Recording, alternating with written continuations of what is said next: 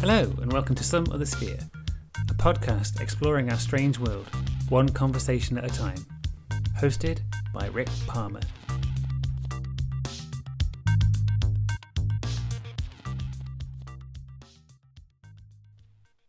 My guest for this episode is Douglas Batchelor. Douglas is a practicing magician and creator of the What Magic Is This podcast, where he discusses and explores a wide range of occult and Fortean topics with curious friends and guests. It's both informative and engaging. Listening to an episode feels like being part of a laid back but enthusiastic tutorial on the esoteric. In the interview, I talk with Douglas about the beginnings of his interest in magic and how his practice of it has changed and evolved as time has gone on.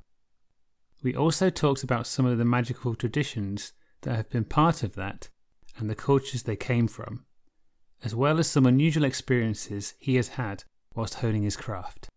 It was a really fun and interesting chat. Enjoy! Douglas, welcome to the podcast. Hi, how are you? I'm good, thank you.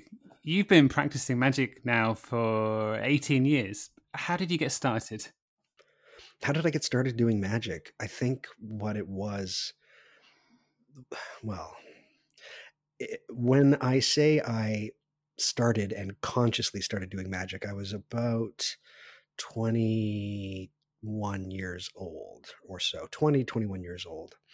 Um, and it was because of a DVD put out by the Disinformation Company who was uh, they published books. They used to have a website. It was disinfo.com. But at one point, they had a uh, a TV show that aired in England, uh, in your side of the world, uh, on Channel Four, and it only ran for like four episodes because it was highly controversial. Um, it was all over the place, and apparently nobody watched it. But uh, the company itself, they put on a uh, a conference in New York in 2000 called Disinfocon, and they recorded that. So when they released this DVD, they included this conference on this second DVD that they had. And I was working at a video store in Calgary, Alberta at the time called Casablanca Video. Uh, if anybody has been to Calgary or been to Casablanca, um, it no longer exists, unfortunately. But uh, I used to just take out all of the weird DVDs that we got there, and um, you know, I wouldn't uh, I wouldn't discriminate. I just, if it looked interesting, I would take it out. And this was a somewhat striking cover. It had Richard Metzger holding a cigarette, who's one of the guys who runs the disinformation company. Anyways, the the first DVD is great. I loved it. Then I put on the second DVD of Disinfocon, and uh, there's a great interview. It starts with a great interview with Douglas Rushkoff, who I still follow today. He's a really wonderful, uh, incredibly incisive man. But the second um, the second performer or uh, speaker at Disinfocon was Grant Morrison, comic book writer. And I, I didn't know anything about Grant Morrison comics. I had no idea who this guy was. But he screams into the microphone and then announces that he had dropped LSD, so everybody watch out for it. And then he proceeds to just talk for, jeez, about an hour. And what he's talking about is so weird and bizarre, but he talks about sigil magic at one point. And I was blown away. I remember watching it at night. I was just blown away. But he's like, "Is this real? Is this like this can't be real?" Not at all. I mean, the late '90s was always like an interesting time. Late '90s, early aughts, and you know, we all went through the Matrix and stuff like that. And this idea of hacking reality was really cool. But Grant Morrison was actually talking about taking letters out of sentences and combining them to create a glyph and so that if you do this and in some way charge that glyph, you can change your reality. And this was so bizarre to me. And I it, was so weird. And I thought nothing of it. And I went, I went to sleep. And I had amazing dreams. I just had the most unbelievable dreams, like dreams that are more real than than reality. And so when that happens, it was kind of one of those things where I wanted to investigate a little bit more. And each night over the period of I think the next eight days, I would just rewatch Grant Morrison and uh, another person on Disinfocon, uh, Robert Anton Wilson. I would watch those two guys speaking, and every time I did, I would have an amazing dream. And um, that's really what did it. And eventually I just started to try sigils. I think my first sigil was uh, to try and make more friends. And then my second sigil was to lose my virginity because I'm a lame person, I guess. And they worked extremely fast. And so I believe uh, late November, I wrote in one of my diaries, I just basically wrote that it looks like I'm a chaos magician. And so that's kind of where I say, like, that's how I started doing magic. I just, I watched a couple of DVDs. I mean, how 21st century is that? You watch a DVD, and the next thing you know, you're you're uh, you're a magician. But that's how it happened for me. Excellent. So, when it came to creating sigils, were you going off of of that information that was that Grant Morrison was talking about, or where did you look to to to sort of get started on that kind of thing?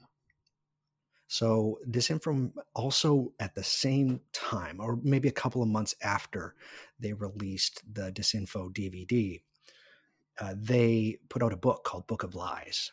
Now, it's not to be confused with Aleister Crowley's Book of Lies. Uh, this was just a collection of essays from authors such as Genesis P-Orridge and um, I believe, oh, geez, um, Robert Anton Wilson has an essay in there. Uh, but one of the, the, the book actually begins with Grant Morrison's essay, and it's an essay called "Pop Magic," and he just kind of expounds a little bit about the sigil process. It's not very big; it's literally like I think five paragraphs long, and he just he talks a bit more about what he mentioned in his uh, in his presentation, and yeah, just follow that. It's it's literally as easy as um, well what I did. no shade, because I guess this is how a lot of us start. Is yeah, you take a sentence, some desire, and of course, you know, is, my, is my is my desire to uh, make more friends, and you know, so I take out the uh, repeating consonants. I take out all the vowels and I just get left with these jumble of numbers and I start drawing them in weird ways. And I, I have something that kind of looks like it would belong on the side of a cave uh, in, in France, deep, dark France cave. And it looks nice. And then I would charge it. And in this instance, I did the old tried and tested method of, of masturbation. Right? no shade um, to anybody who still does that. But also, it's just like that's that's what uh, that's what they mentioned. And uh, yeah, that's that's basically how I did it. I, I uh, Grant was Grant Morrison, who I again I had never read any of his comic books. I later eventually read The Invisibles and The Filth, but uh, Grant was basically the the guy that kicked off everything. It was he was kind of my early guiding light for for magic. Cool. So so what happens next for you when in terms of practicing magic? What did you find that you had to find a different practice to develop, or I mean, was there a point at which chaos magic sort of you you, you felt you'd done what you wanted with with something like that? Well, it, I was living in at the time I was living in Edmonton, Alberta, which is not the most um, there's not a ton of stuff. there's not a ton of bookstores. I'm going to say like alternative bookstores. They had one, and it was called Sanctuary. And uh, luckily, they had some like Robert Anton Wilson books. They had a couple of Aleister Crowley books, uh, but they also had, um, I believe, they had Pete Carroll books, and they had one Phil Hine book. So uh, immediately, I went to grab Robert Anton Wilson books and Aleister Crowley books, and uh, yeah, but the one book, the, the book that really nailed it for me was was Condensed Chaos by Phil Hine.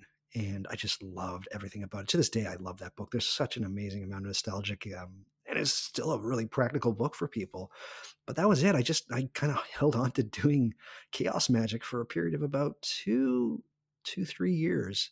Uh, I had some stuff that was happening in my personal life. I had a film and video production company, and uh, that uh, that was going great. It was like literally my life for a while, and the magic was still there, but it wasn't as uh, predominant. And then that blew up, and then I kind of just like slid back into doing magic, um, and it kind of hit like a rough period of time. I was spending money on lawyers' fees and all that kind of fun stuff, and uh, I had to move. I literally had to move back in with my mother uh, in down in Calgary, Alberta. There's nothing more embarrassing than moving back in with your mother when you're like you know 24, 25 years old but uh, it was just necessary for finances. And I found, you know, I was, I was just doing a little bit more magic. And then eventually what happened was that I, I just drifted away from chaos magic. I think I found uh, reading more Alan Moore and uh, per- particularly his comic book Promethea, where it, it, it goes through uh, kind of his magical process, but it's more Golden Dawn, Hermetic Order of the Golden Dawn, Aleister Crowley, Thelema ish, Enochian ish. Uh, so I just, I, I, found myself drifting into the more, what at the time I thought was going to be more austere magic. Like this is the real stuff. Like the chaos magic stuff, that's just, that's, that's cereal box kids stuff. Um, I'm, I'm, you know, that's the fast food restaurants of, of, of magic. And, now I'm going to, I'm going to upgrade to, uh, to the fine restaurants, the Michelin star restaurants of magic. And, um, yeah, so I just, I just went to that stuff and I was committed to that for the next seven years, basically. I was doing that kind of stuff. I very quickly called myself a Thelemite, right? Just, you know, without having joined any order. And I was like, yes, like I'm, I'm Golden Dawn Thelemite, or I just, I just did all of that stuff. It was really, uh, it was really great stuff for me. And yeah, that's just basically how, what I evolved to. But uh, it's kind of funny because I've, I've gone back to, I guess, the fast food restaurants. so, what was it that drew you to Thelema? Uh, what was it that drew me to Thelema? Truthfully, I think just the personality of of Aleister Crowley. I think his life story is such an amazing one. And when I was younger, um, a lot of the things that he said, particularly regarding things like freedom, are very I'm not going to say they're adolescent because that might m- be misconstrued as me saying that they're shallow, but they're very fire and brimstone about your individual self, your true will. It's you against the world. But if you only do your thing, then the world will bend to you. Uh, and it, that was incredibly appealing to me from the age of like 20, 25, 26, 27 to all the way to about the age of 30. You know, that's, that's kind of stuff that I wanted. I want the universe to change at my behest and my will. And, and, and that's so that was the, immediately the thing that uh, that drew me. But more so than anything, I think Aleister Crowley's story is just such an interesting one, and he's got he's got an interesting sense of humor and uh, and some very funny funny ways of, of, of thinking about magic and thinking about uh, everybody's place in the world. And you know, I was I was reading fairly, I'm going to say. Um, favorable books about Aleister Crowley. And it took a while before I found Aleister Crowley was uh, he's a very complicated individual. I'll just put it that way. Beyond complicated. yeah, that's a, um, that's a that's a good way of describing him, I think. so going from chaos magic to something like Thelema, what were some of the challenges in doing that? That seems like you're saying it's a bit of a step up. So yeah. what did you have to do and to sort of prepare yourself for, for doing this sort of the rituals that are involved in in a practice like that? Well, the first thing was is that they, particularly with with the Golden Dawn Thelema stuff, is that just the amount of books out there of these guys is frankly frightening. Like it's so crazy and you can find a lot of it online so it was tough for me to try and find the stuff that was actually pertinent now it's a, a little bit better uh, i think you know i could literally give somebody like four books if they want to you know get into Thelema and Golden Dawn based magic. Like, it, had I found Stephen Skinner's techniques of high magic, that would have been like my my Bible, right, going forward. But I had to like piece together things, so like, you know, learning learning the meditation stuff, and then learning the um, uh, going through all the elemental uh, correspondences and visual, visualizations and and uh, and that kind of stuff. So it was it my life had to be a little bit more regis, uh, uh, regimented. So I would actually you know try and set aside time to to meditate, and then I would try to meditate more and more every day, and then I would do some of the exercises that I'd find on like little snippets of stuff I found online, and I would just try to go from there. So my life became um, more of a routine as far as my magic. I would try to treat my magic as, as more like a um, like something I had to do, like a job almost. And so that was that was very different than chaos magic, which was just basically like I want to do something, let's just do something. This was more like I felt uh, because it, there is a routine to this kind of magic. It is very regimented, and um, I think that works for some people. and uh, perhaps at that time i thought that just because of its nature of being regimented that it is better magic than chaos magic um, which i've since found out that that's it's not really how i work but that was the hardest thing for me was just the having to set aside time for magic and, and uh, having to work on the things and uh, I'm, I'm pretty good at visualization and that kind of stuff but it's it's not uh, I, I used to think that that was you know where magic actually happens. And I've since drifted from that. But um, yeah, I, I, feel that, that that was the major thing was just the the having to meditate, the the concentration on the meditation and visualization aspects of that form of magic. I found very difficult. Um, but if you know, eventually you, you keep hanging in there and it gets it gets better it does get better it just it's tough it's tough when you're a young uh, young and, also you know i i find it tough to sit in a chair for more than 30 seconds right people people ask me like when you're writing a book i'm like i have no idea man i can i cannot sit still i have a very hard time sitting still. To this day i'm a terrible meditator like um, somebody asked me recently like how do they start a, a, better regiment for magic? And i was just like uh, you know and meditation how do i get better at meditating? I have a really hard time and truthfully i said nowadays I'm actually pretty good with it. I just meditate when I feel like meditating. And I find that most days I feel like meditating. I don't really set a time for it. I just kind of do it when I feel like doing it, doing it. And that's actually easier for me. So if I'd have known that back in the day, I probably would have stuck around with that, that system little, I would have found that system a little bit easier to do. Hmm. So with, with Thelema, was it, were you still sort of going through rituals that brought about real world results, similar to chaos magic, but it's more.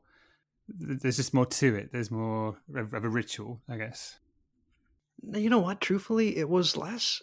Here's the thing about Thelema, uh, at least you know, with my interactions with it, it's a bit more mystical, right? Like it's it's more about uh, making yourself better. Um, one friend of the podcast and uh, very awesome guy. I had him on the show, Michael Lux. He basically says like Golden Dawn and the Thelema is basically better living through Orientalism and funny hats. And it's true. It's the the I the idea was at least for this form of magic that was kind of concocted in the night it was concocted in the 19th century and later carried forth into the early part of the 20th century is it's about making yourself better and uh, and and making yourself a, a more enlightened individual to be able to have these these experiences so that eventually you can in the case of Thelema you know contact your holy guardian angel and when that finally happens then you have your partner and you can achieve your true will or it'll tell you your true will and this kind of stuff. And um, so i was always like perpetually stuck in this state of you know just trying to make myself better through meditating and visualizations and that kind of stuff. And so it was a bit more mystical and actual actually practical, which was okay for a period of time. It was okay. It it, it didn't uh, it it didn't do the things that I wanted it to do for magic for me but uh, it was still i was learning a lot to learn the lingo of like thelema and all of this stuff it's it's it is very mystical and it is very appealing and the symbols are very cool and the postures that one will do and you know sign of the emperor and all of that fun stuff it's it's great it's wonderful but um you know eventually after a period of time i just was like this isn't really doing a ton for me. It's not really it's not really um what i'm after but uh but for a while that was kind of all I thought I knew as far as as far as uh, as magic was concerned until I discovered something like uh, the Greek magical papyri, and I, I, was starting to read other authors like Stephen Skinner, and there's this other stuff. I was like, "What is this other stuff?" And uh, then kind of everything changed. Cool. So, um, did you do that ritual, that Holy Guardian Angel ritual? So the Abramelin operation. Uh, no, I never did the Abramelin. It's it's a huge. What is it? Eight eight months? Goodness! Like at that time when I was living in Edmonton, I literally moved maybe once every once every six months. I was working in a restaurant. I was uh, was bartending and also working in the kitchen and washing dishes. I was like in everything for this one restaurant, which uh, you know it's no longer there, but I love it to death. And my life wasn't my life at that point was very chaotic and to, to sit down and be able to do the abramelin or the yeah it, that would that would never have happened. But I just thought that eventually, if I just keep doing it and I just kind of keep pushing myself, you know, eventually this this angel will show up. You never know. You never know. It never did, thankfully. I say. I have I have too much fun with uh, all the other spirits. I don't know how anybody can have just one spirit, but some people find it, I guess, and they do pretty well with it. But I've never liked the idea of just one thing. Hmm. Um. So when you have magic and practicing magic as part of your life, how did it complement the rest of your of your life? Did it did it make you sort of see the world differently? I I mean I know I know from I mean I'm not someone who really practices magic, but I read a lot about it, and it's definitely helped me to sort of. I feel like I have a better perspective on on existence than I than I did before I took an active interest in reading about it. Absolutely. So, I think for myself, uh, I was very from the get go, like as a child. Uh, as I mentioned at the beginning of the episode, like when I decided to actually say I was a magician is always like it's different because I was always very strange. I, I always enjoyed being outside, and I, I guess my parents would always consider me having imaginary friends, but they were very real to me, and they, it wasn't just something that stopped by the time I was five years old. I spent an enormous amount of time outside uh, with my dog and just uh, being in the woods. Luckily enough, I was I was lived in rural Alberta, in the foothills of Alberta. Um, I, I, could spend a lot of time outside, whether it be winter or or summer so I always felt that there was always more than just me around me all the time. I always felt like I was part of a different world. So when things like Carl Jung or Hermann Hesse or the books of Colin Wilson or uh, any of the strange stuff would fall into my lap before, you know, I decided to call myself a magician, it seemed very familiar to me, right? It seemed like one of those things that I, I always knew that there was something more to the world. And I think that the magic is uh, my practical magic nowadays is just it's it's more of being who I am. I was on a I was on another podcast, a Spirit Box, which is a, a great podcast as well. And Dara asked me like, what, what was like, how did how did you start doing magic? And my answer to him was was very uh, it wasn't it was kind of off the cuff. It was like I just, I was just born this way. I'm born to do this kind of thing. So I think that some people are are, are very spiritual. Um, some people might be more, I don't want to use the word in tune because that kind of makes it sound mechanical, but I've always seen mm, maybe not more, but different things than everybody. And magic is the vehicle via which I'm able to engage with that. It, it doesn't come from watching, uh, you know, the news. It doesn't come from reading most of what's in the New York Times bestseller books. You know, my my world exists in the esoteric more than it exists in what people would call the, the regular workaday rat race world. So that's where that's where basically the magic. I mean, it. I I find that I also had a struggle with mental health when I was younger, and uh, I still struggle with my mental health to this day and that is mainly that mainly occurs when i don't engage with this part of myself when i don't engage with the more spiritual mystical magical side of myself. I find that i suffer a little bit more because that is who i am. That is the world that i live in and it's kind of uh, refusing to engage in that um, doesn't help me. And so I, I don't I want I don't want this to be construed to people that like who are maybe going through a mental health crisis that they need to go to magic to fix themselves. I did a whole episode where I was like, please don't don't do this. um, but for myself, I, I really registered that the most unhappy points of my life have always been the points where magic and esotericism and the occult has been more distant from me and so that's that's basically it it's it's always kind of been there uh, it, it wasn't one of those things that i eventually found and like later worked into my life it was that my life already worked like that and i just found another route that was better at expressing it through these books and through uh, these documents and through the practices themselves cool yeah i mean i i read a book recently about magic uh, by Chris Gosden. It's called Magic. Um, Love that book. It's fantastic book. Yeah, I, I, I loved it too. It was um yeah, it was excellent, and I, I loved how he sort of described how magic is complementary to science and religion. It's it's not in opposition, and it's a it's a participatory thing. That's something about its nature that, and I that. I really liked that. It really helped me to sort of get a bit of a better idea about about magic. Absolutely. I'm, I'm going to gush about this book for a second because I was I'm always skeptical when major publishers because that was produced by Penguin, right? Yeah, yeah. I am always skeptical when Penguin or any of the major publishers release a book about magic. And I I will buy them and I will be like ah, I mean it's always like oh here we go better you know better better uh, better see what's going on here. That book is a fantastic book, and I've actually begin uh, begun recommending it for people as far as people um, who are interested in a, in a history, a, a, nice overview of the history of magic. I think Chris did fantastic work on that book, and it is a wonderful, wonderful book. And he does not talk down on magicians, um, and as you said, yeah, it, it should be complementary to the arts and the sciences, as because that's some of us are just like this, and it really is our way. And yeah, that's a for people listening Magic: A History by Chris Gosden is fantastic. Mm, agreed. Yeah, I was I was the same. I, I was waiting for the for the cynicism to kick in in the book, and like it's not. It's, this guy really gets really gets it. Oh, it's such a relief. I know. I know. so, um, just before that, you were talking about the next stage of the sort of body of magic you were interested in was um, the Greek tradition, the magical papyri. What are they?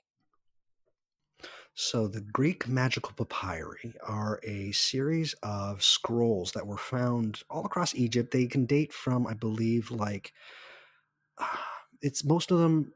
Oh, there's a siren going by. Um, That's okay. um,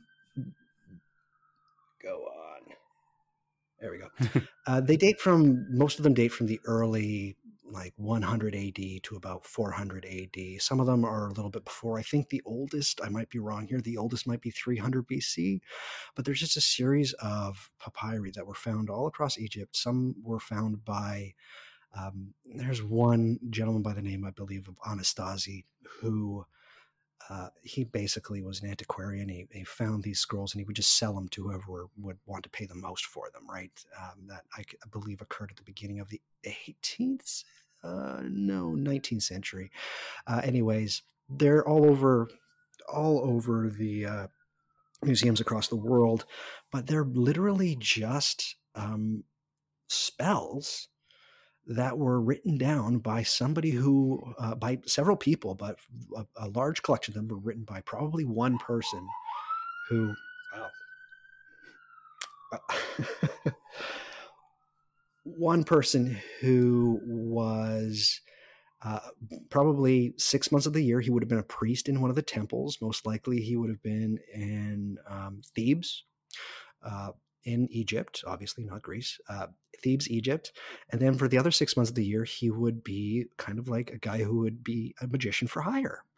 And so he would write down his spells. And uh, so these these documents are actually like a magician's workbook from the early uh, AD period, the the com- B or the common era, and they're really fascinating because they have little things in there that say like this has worked nine times.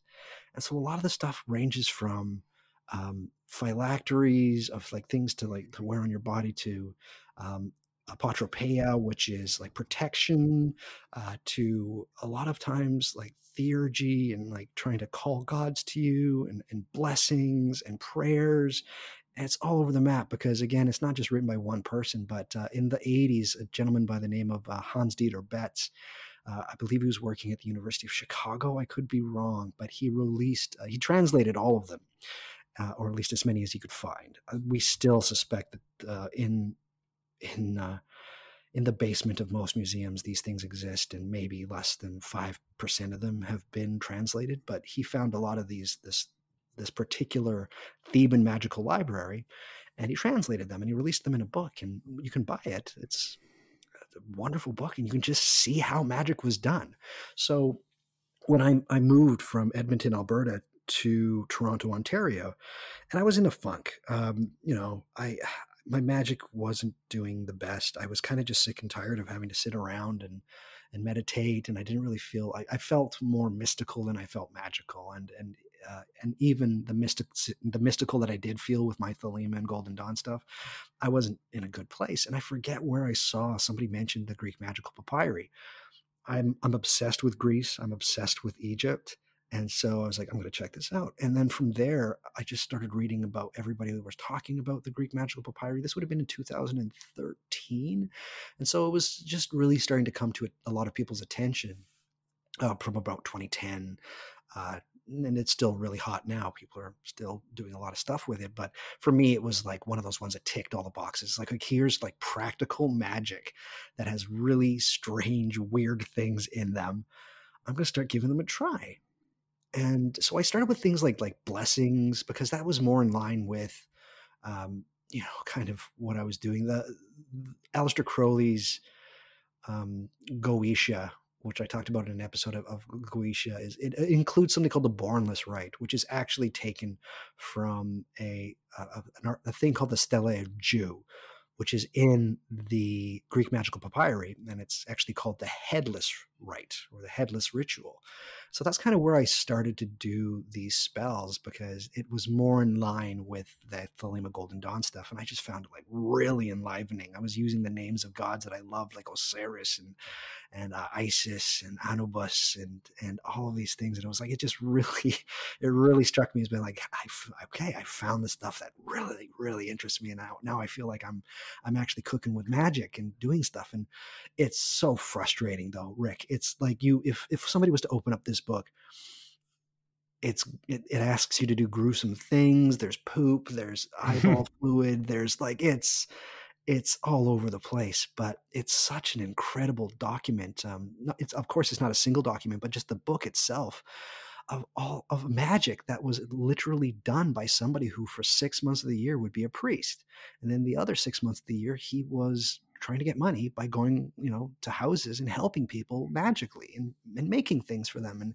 uh, making ointments and and, uh, and incense for them. And it's really so fascinating. And one thing that the Greek magical papyri gets, you know, knocked on, knocked uh, knocked fours. You know, it's like it's it's just you remember back in the '80s and the early '90s when there would be those books that are like a spell a day book. Well, that's basically what the Greek magical papyri is, and it's like yes, and it's awesome for that reason because we actually have a historical document of how um, how somebody or several people or you know, how almost like probably a generation of people um, through hundreds of years and probably further back too did magic. We can actually see it. So that's what the, the Greek magical papyri is. It's really a fantastic document. But I do warn people if you go and just buy the Greek magical papyri and try to sit down and read it, it's like it's not what you're going to expect. It's so bizarre and all over the place, and it's kind of gross. And yeah, it's it's a weird one. But it's for somebody like me, it's like I got in I got into magic I'm not gonna lie. Like I got into magic because of Indiana Jones. Like, like you know, like I want I want this crazy weird stuff. I want poltergeist effects. I don't the the the Thelema and stuff like that, that is great. If that's what you want to do, if you if people need a framework to work with magic and, and they want to be more mystical and they want to be um, magical, and it's not like the two are completely separate, that's totally cool. But I'm I'm going to admit, like I got into magic because I want to see real things happen in my life. I want to talk to spirits. I want to see my magic have efficacy, and I every once in a while I want to be scared shitless. And um, the Greek magical papyri is like it'll do that. I talk about it in an episode that I did on Greek Magical Papyri. There's been some strange stuff that has happened when I when I interact with this kind of magic, and I love it for that. It's yeah, it's, it's it sounds a fascinating practice. So can you can you talk a little bit about some of those scary things that have, have happened? So the the one that was most recent was there's a this is I like this one. There is a uh, picture on the front of the Greek magical papyri book that you'll buy, the, the Hans Dieter Betz, and it's it's a lovely little picture of um, Khepri, Khepri or Kheprir, which is the depiction of the god Ra uh, at the beginning of, or at least the sun god Ra at the beginning of the day. It's this the setting sun for the ancient Egyptians, and it was it was um, a beetle. It's the the the depiction of a beetle and if you see ancient Egyptian artifacts there, there's the beetle, the, the dung beetle is very interesting, of course, because the dung beetle would roll dung and uh, they would see that as like the pushing of the sun across the horizon as it rises, right? So very interesting. But I, I took the picture from the front of the uh, book, the Greek Magical Papyri in translation, and I blew it up and I have it on a I have it on a picture frame and I put it on my wall. And um, so this happened maybe about hmm, was about a year and a half ago, and I was doing a series of uh, of, uh, of spells from the Greek Magical Papyri and uh, it's something I talk about in one of my my Patreon episodes, in which I kind of rejig a spell and I use a pendulum. And uh, this was a process, a, a three day process for me because I, I, wanted it to be a three day process. Anyways, I would I would do my thing and I would complete it, and then um, I would normally, you know, I, I finish up and I go to bed. And uh, the first night that I did it, um, that picture came off my wall, and now it's hung up by a nail and it's a very thick nail and it just jumped off my wall and fell and hit the floor and it didn't break or anything it just hit the floor. Interesting okay. I live in an old building. My building's you know 1876 was when it was was erected that's like a couple of years after canada became a country my building shakes when a semi truck goes by right which doesn't do it very often but again my building's old I, this has never happened before okay, it's coincidence. Put it back up. Uh, the next time that I do this this uh, this ritual, same ritual, um, I do it. I go to bed. The picture comes off the wall that night again, and this, you know, this that's when when when, when two things happen at the same time. Um, I I actually uh, decided that uh, I would actually put Velcro on the picture after the second time it came off the wall. So I put Velcro and a nail because I just wanted to see like what's actually going on here. Um, and I actually talked. I was like, okay, guys, calm down. uh, then the third time when I, I took, uh, I did this uh, pendulum uh, spell from the Greek magical papyri. It's not actually a pendulum spell, but I adapted it. Um, picture came off the wall. It's held up by a nail and Velcro. Like the Velcro is still stuck to the wall. Um, it just came off the wall.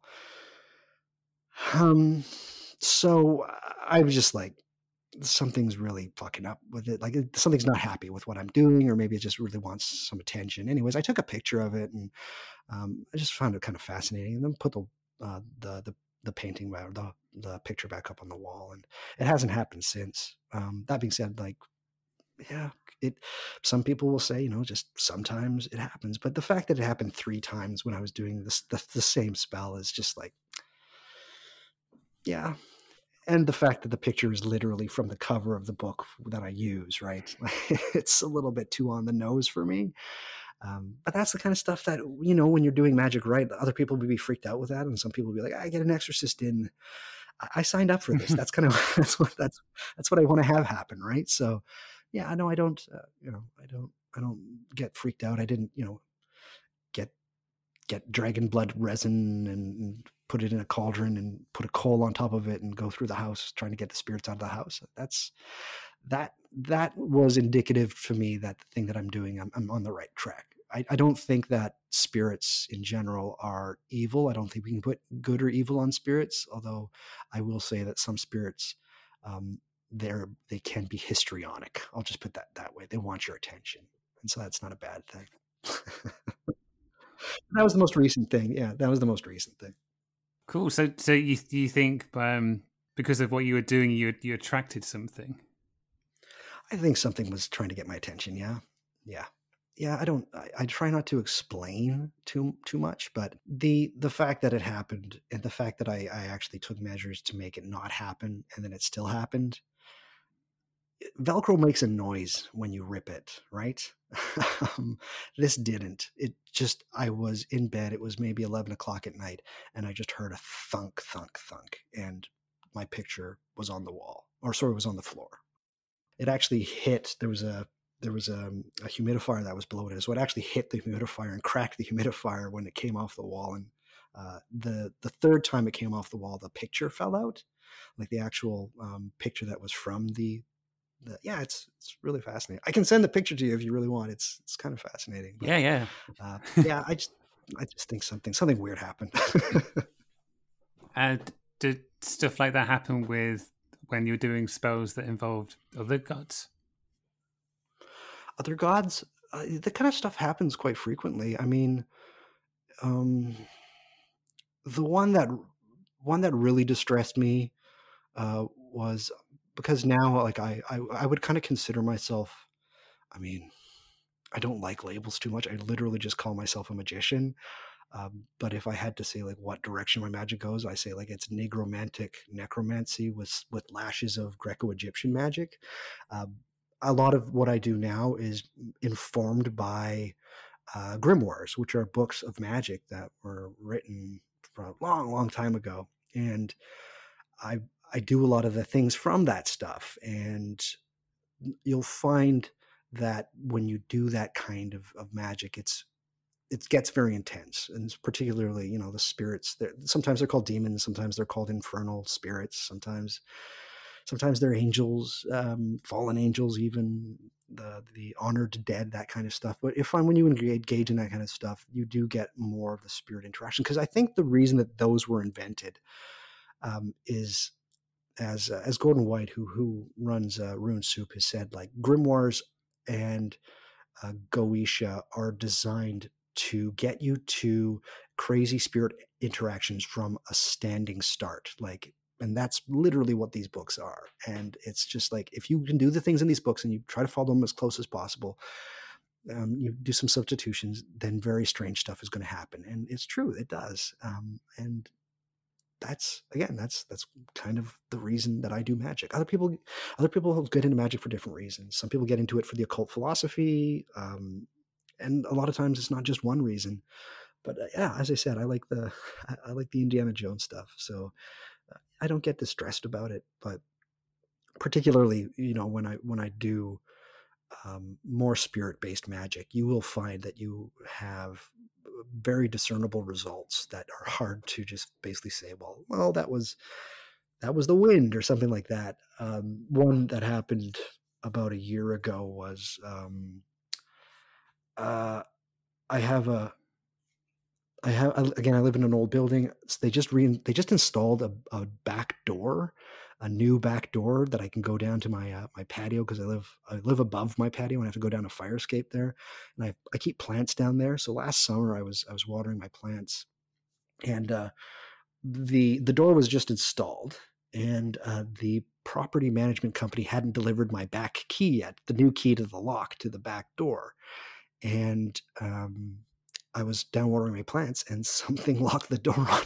me, my back door on me. Um, I, I'm I'm 100% certain that nobody broke in, unlocked my door, broke in, did absolutely nothing to my apartment, locked the back door, and then went out again.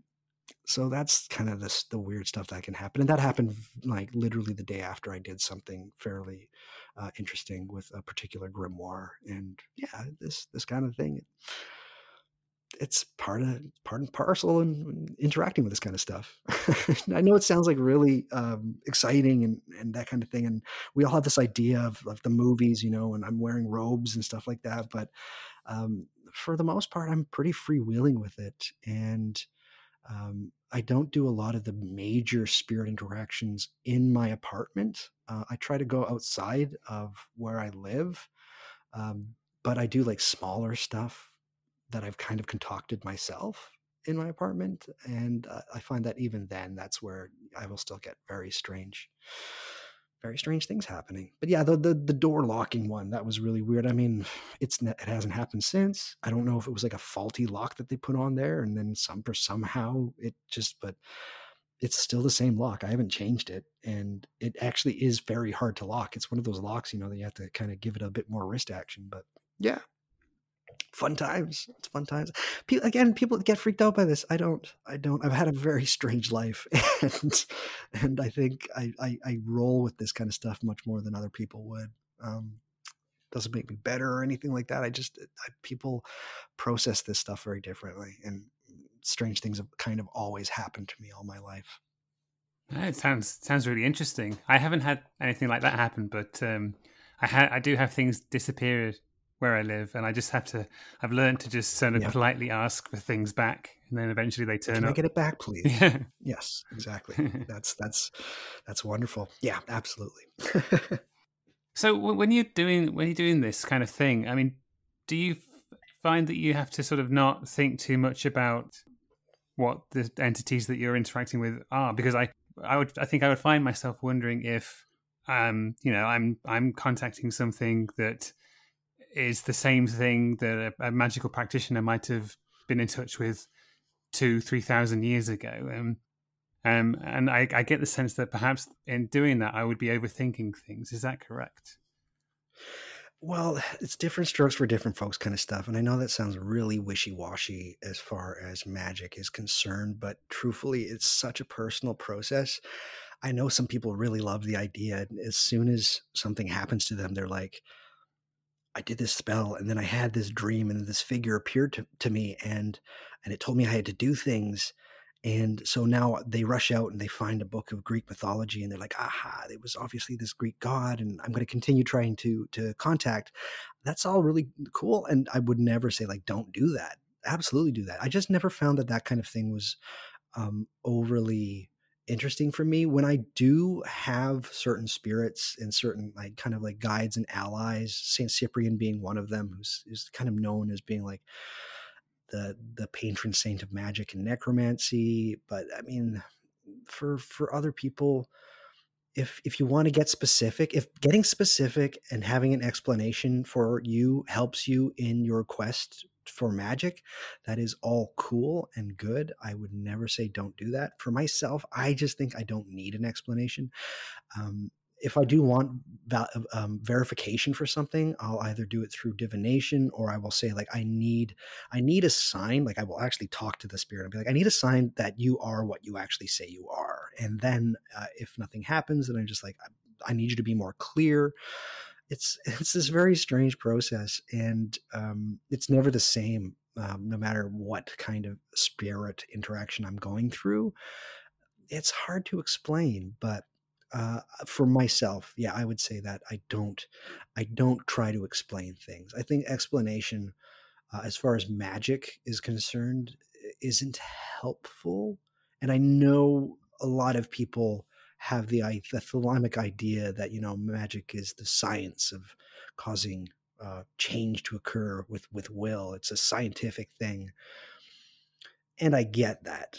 I really get that. That's wonderful. That's fine. I think that I have been more effective in my magic when I've kind of let the I've I've let my foot off the um, the pedal for science and been more about having fun and just following intuition and just kind of letting things happen. I, I find that there things are much easier to happen to me, and uh, and sometimes you know when I'll do the same spell, if it does work the same time, I just make a note of it. Like I don't make a too big of a deal out of it. So yeah, uh, for myself, I think that uh, just keeping an open mind and uh, when the time comes for me to want to get specific, I, I don't.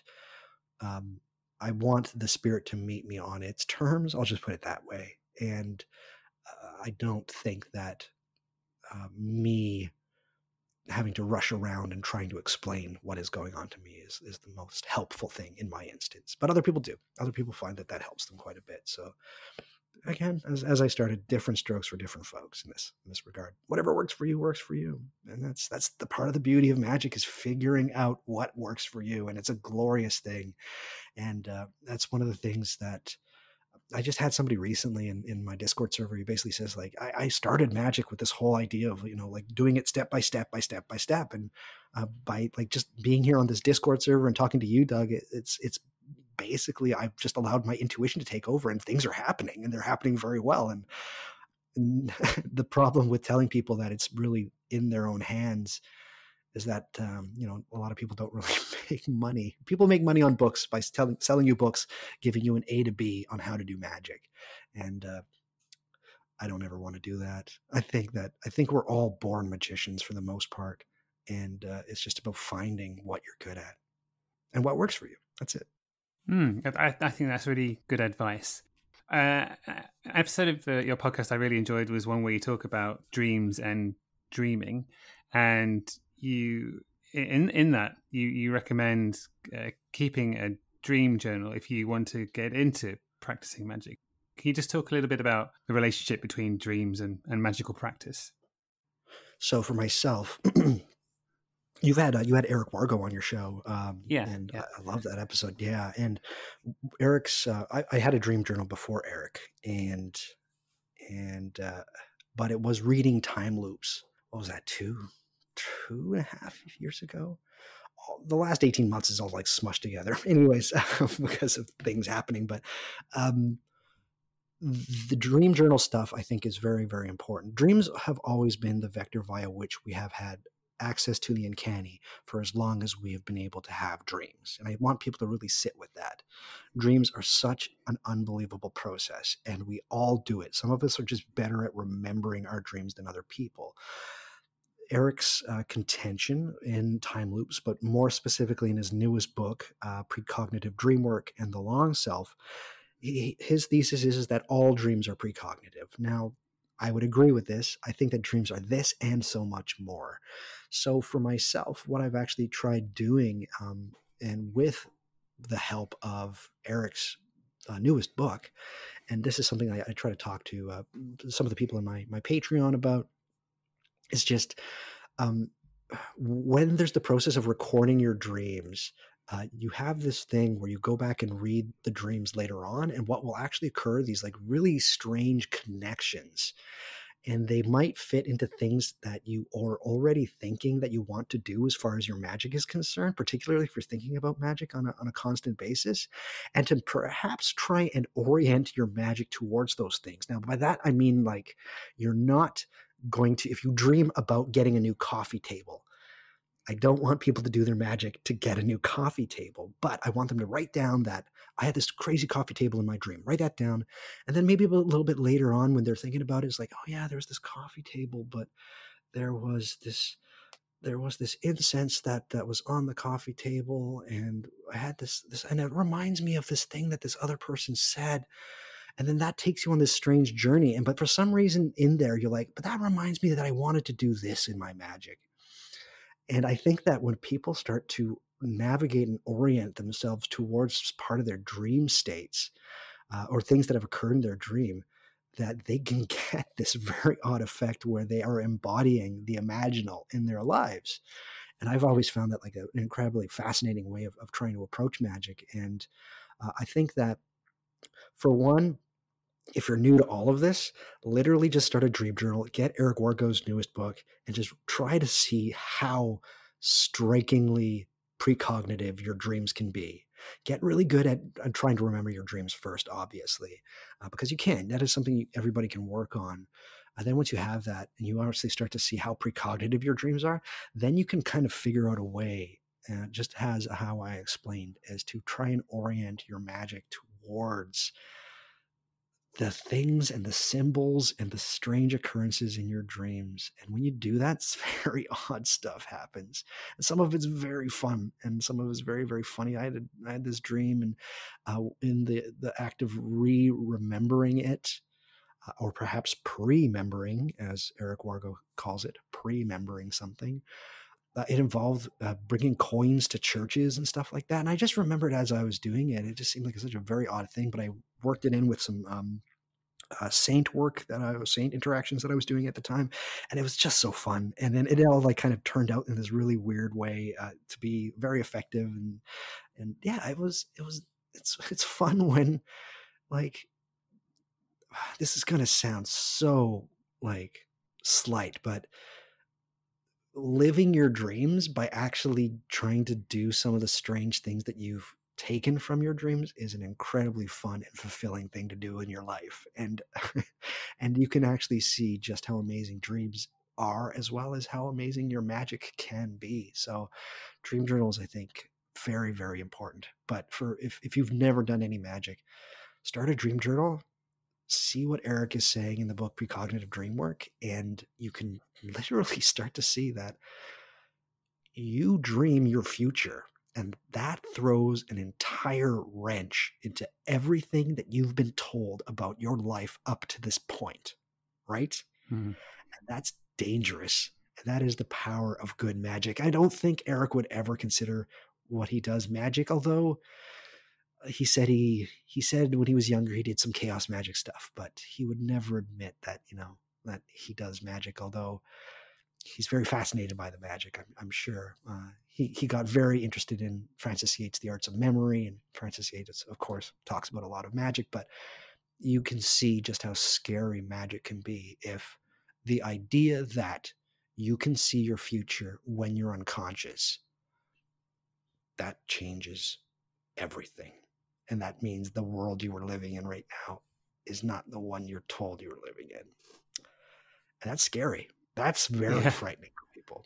But do it and you'll see. And it's not like a platitude. Like it's very there was a gentleman from I forget which university who literally set out to prove himself to prove that dreams weren't precognitive and it turned out when he finished his study he's like I see everything in my dreams and it's really scary. He turned out to be like his hits were incredible. He was like 80% precognitive or some strange, maybe it didn't have a percent on it, but it was just like he found that the thing that he set out to not to to prove was like nonsense. He was like, I don't think I can say it's nonsense. I, in fact, it's scary how much I can remember of the future. So yeah, that's it. dreams are great and they're wonderful. I love dreams. They're they're so wonderful. Have you have you had dreams where you feel like you've met some of the gods or or entities that you've worked with in your magic? Yeah, yeah, that's that's kind of like the first um, place you meet them. Um, well, at least for myself, the my dream world is a very active place, and that is, you know, that I I don't want it to sound like it's one of those places where it's just like me opening a door and then they're suddenly there. They come in very weird moments, like they, will literally just like walk into a dream, and it's and or some part of my dream will shift, and they're just there. Um, dreams were the the vehicle via which I got into magic in the first place, and it, it's it's it will be probably one of the first places in which um, these entities will will kind of talk. And a lot of people have talked about you know doing some kind of Goetia or some kind of spirit evocation from grimoires, and nothing's really working for them. But then suddenly, the very first place that happens is in their dream, and then it's like off to the races for them, and they they begin their relationship. So that is something that definitely happens. Oh, but know, it happens to me very often. Um, the, the, it's strange, but the entity that appears to me the most in my dreams is actually my my golden retriever who passed away um, in 2000 and, 2004 she's she's in my dreams about once a week and yeah it's wonderful. I have a my relationship with my my dear departed dog is is as alive as it was when you know when when i was when she was still here like on this waking part of our life. But we have a very interesting relationship now and it, it's i this might sound you know crazy but of course i'm talking about magic but um my relationship with her never ended right? Hmm. so so it's it's a very lovely thing. Yeah that that really is lovely. I i know in it hasn't happened to me very often but there have been dreams where i'm pretty sure that that something was was talking to me. I can't i'm, I'm not sure what it was but it's just you know you you for some reason you you remember those dreams where you feel like something else was there with you whenever I have them, I I'm always wondering what it is because it it doesn't seem to tell me. no. um, but, but I'll have an interesting conversation, and then I wake up and I'm like, oh, I wish I could, wish I had a better idea of of who you are. Write them down, though. That's that's the interesting thing. If you can remember, and that's something you literally have to train yourself to do. And I don't mean you have to be like lucid, although if you can get lucid in your dreams, that's a wonderful thing as well. But and even more strange stuff happens. Like I, if somebody was to put, you know, uh, you know, a gun to my head, and I, I don't like the violent imagery, but I'm just going to say that. But uh, and said like, what do you think is going to be like the next step forward with what we would call materialist science? Like, what's the next bombshell? Um, as much as I'd like to think it's going to be like something quantum, and most likely it will be because quantum physics is still very kind of like it's still it's still sciency. I think that until we actually um, set that aside for a little bit and realize dreams and just how important dreams are, and the fact that we can see the future in our dreams, that's literally going to be the um, the card, the first card that gets kicked out that makes the House of Cards of fundamentalist science fall. And uh, it's going to be scary for a lot of people when that happens. But um, with your dreams and your interactions in your dreams, you can train yourself to remember better. Like you can actually put work. It is work. Like it actually is work to be able to be like I, I you have to set things up for yourself. You have to you get to get comfortable. You have to have the pen here and like you create like a ritual space for yourself to be able to remember your dreams better but if you can remember the snippets from your dreams guaranteed parts of them will become incredibly profound later on in your life and that's the cool thing about it. It might not be immediate. Um, sometimes what's scary about dreams is that it, it literally will be like either a month a week a year two years, three years, five. Like it has this strange, uncanny, like to the day kind of stuff, um, which is weird, but it just shows you just how strange and cyclical our consciousness in the world is. So I, I think I think that the one thing that people need to realize is that you can remember your dreams and there are some people i mean even the filmmaker werner herzog he has actually said like i don't remember my dreams that's why i make my films but you can in a way remember your dreams and so for yourself rick with with these things that come to you in your dreams and you think they're talking to you if you could remember like the things that they say or the instance or the surrounding or if you can remember even three of the five w's like who what where when why and how if you can remember even that stuff um, you might be able to be able to piece together small things and see like what they're saying doesn't make sense to me now. It might not make sense to me tomorrow but what's really interesting about a lot of these interactions is that sometimes they'll make sense to you a week to the day a month to the day a year to the day. It is so bizarre but the the hardest thing for people is is one remembering your dreams and two being able to write down as much as you can about them. And uh, there's there's tricks and you can they're fairly simple but to I, I try to treat it like a ritual like tell yourself before you go to bed, I'm going to remember my dreams. And then you fall asleep and you, you wake up and you can actually be like, ah, it is time to finish my ritual. And how do you finish your ritual is by writing down what you did. Or in my case, I actually, I actually record it on a phone. I have like a little voice recorder that uh, that I have queued up, and as soon as I wake up, I literally lay the phone next to me and just talk. And some of the stuff I say is really weird, but it's great. Like it's so bizarre the things that I remember, and then I will later write that stuff down. And then yeah, just that process that Wargo talks about in his book. It's just later on you you go and read it again, and some more stuff will come up, and the more stuff that comes up, that usually is the stuff that's precognitive. So, um, but yeah, the things that like appear in your in your dreams are they entities?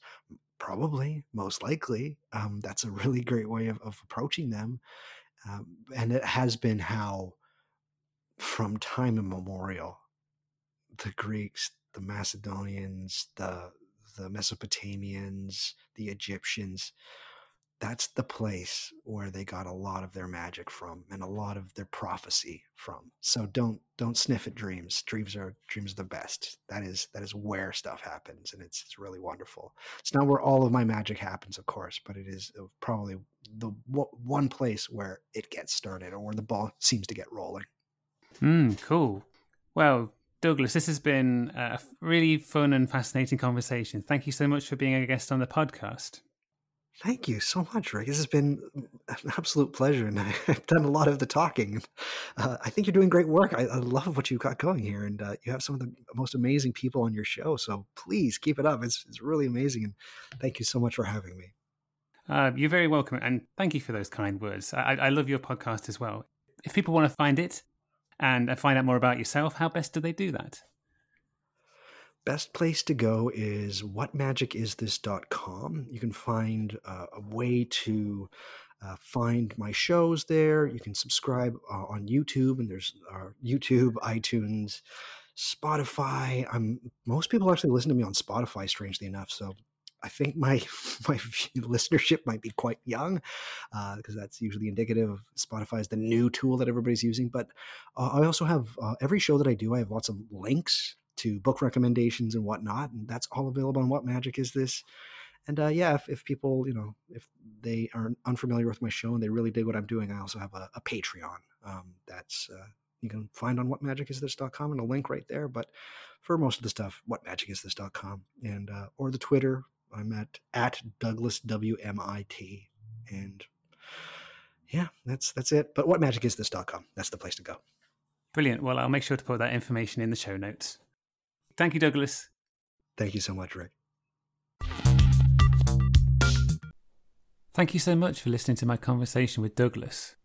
I heartily recommend checking out the What Magic Is This podcast. He covers an impressively wide range of subjects, from alchemy to Satanism, from Swedenborg to Agrippa.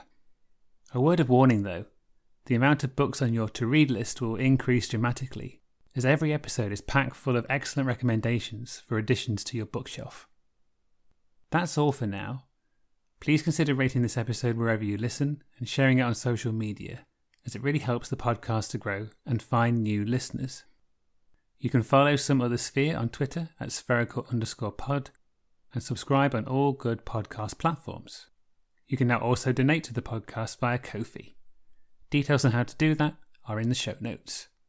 If you'd like to email me here at SphereHQ, the address is someothersphere at gmail.com. It'd be lovely to hear from you. Until next time, be safe and well, and I hope you'll join me again soon for another episode of Some Other Sphere.